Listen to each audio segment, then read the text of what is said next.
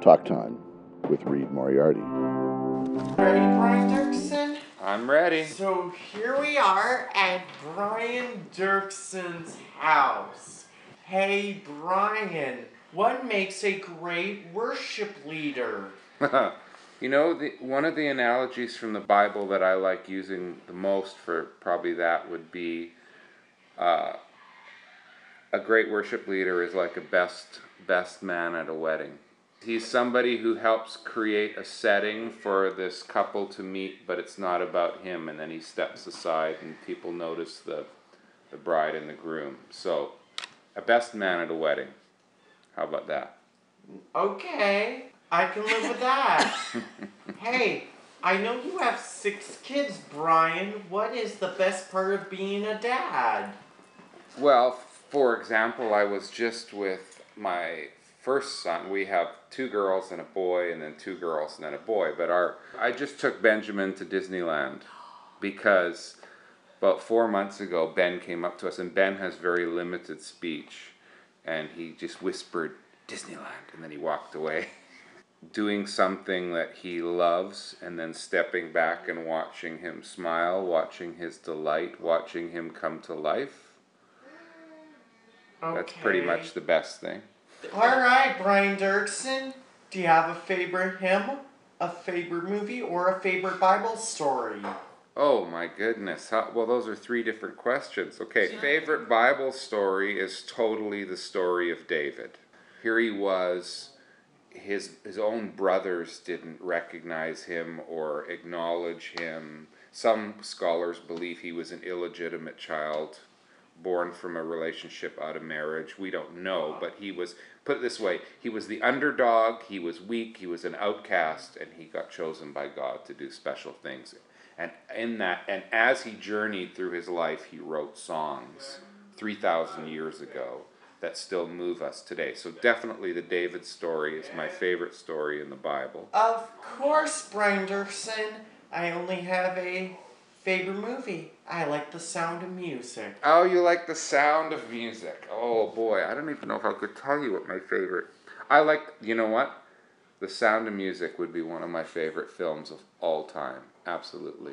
Of and course. Les Miserables, Mm-hmm. because it's a musical, and I love the story of grace in it. Oh, how about Babe, Babe? the movie about the pig? Yeah. Oh, it's so funny.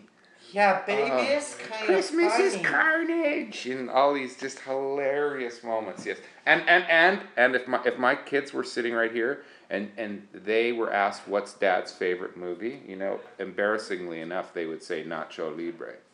Nacho Libre with Jack Black? Yes, exactly. That's what they would say because we quote Nacho Libre lines all the time. So there you go. Brian Doerksen. As a boy, what did you want to be when you grew up? Well, um, I was a basketball player, so I wanted to be a basketball player. But look at me, Reed. I'm way too short to be a basketball player. I'm like five, ten and a half. So it was when I turned 15 that I, I both felt a calling from God, but also that music really entered me. So then from about 15 on, I wanted to do music. Alright, so Brian, who taught you? Hmm, music? Mm-hmm. Okay, that's a good question. Uh, I have a good answer. His name is Larry Nickel. And um, he was my music teacher at high school, and he was the first one. And he, I was the bass player in the jazz band, so that was my first instrument. But he said to me one day, he says, "Brian, I think you, you've got songwriting in you. I think you need to try and write songs."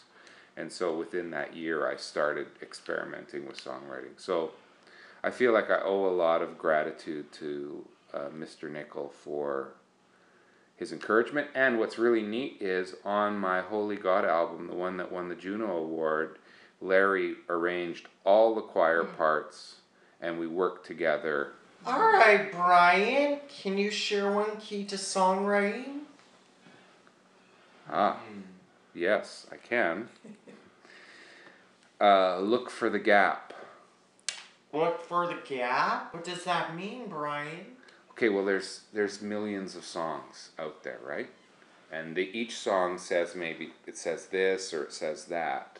And if you hear a song that you like and you go, "Oh, I'd like to write a song like that," then you're imitating something else and it'll never work. So you're actually looking not for what's already been written, but the gap between songs, something that hasn't quite been said that way. And when you discover the gap, that's your songwriting assignment. And you write to fill the gap, but you write to fill the gap in your own mother tongue. Mother tongue? Your own uh, that's the language of your heart. You're, you're both linguistically in language, but in also in musical style. You, you fill that gap, but you fill it with you. It sounds like you. It's not trying to sound like somebody else. Besides, if I tried to sound like, I don't know, Taylor Swift or something, it would be dismal, right? Because I'm not that, right? I'm me. Yeah, You're absolutely right, Brian. right about that one. No, You're no, that's not, the Taylor right. Swift, You're just Brian Dirks. There we go. Okay. Thanks for picking that up. Okay, Brian, will you tell me the story behind one of your songs? well, um, speaking of a gap moment, I'll, I'll, I'll tell you the quick story behind my very first published song that, uh, called Father, I Want You to Hold Me. I, we had our first baby girl, Rachel. She was on her little blanket. She took her arms, flung them in the air. She has no words. It's like, Daddy, pick me up and hold me. And so I pick her up, hold her, I'm turning around, I'm kind of singing over her, and then I start crying because I realize that I was raised in a German Mennonite family, which had one, uh, one of the um, things about our family was to show emotion was weakness. So you would never cry, you would never say, I love you. We were very reserved.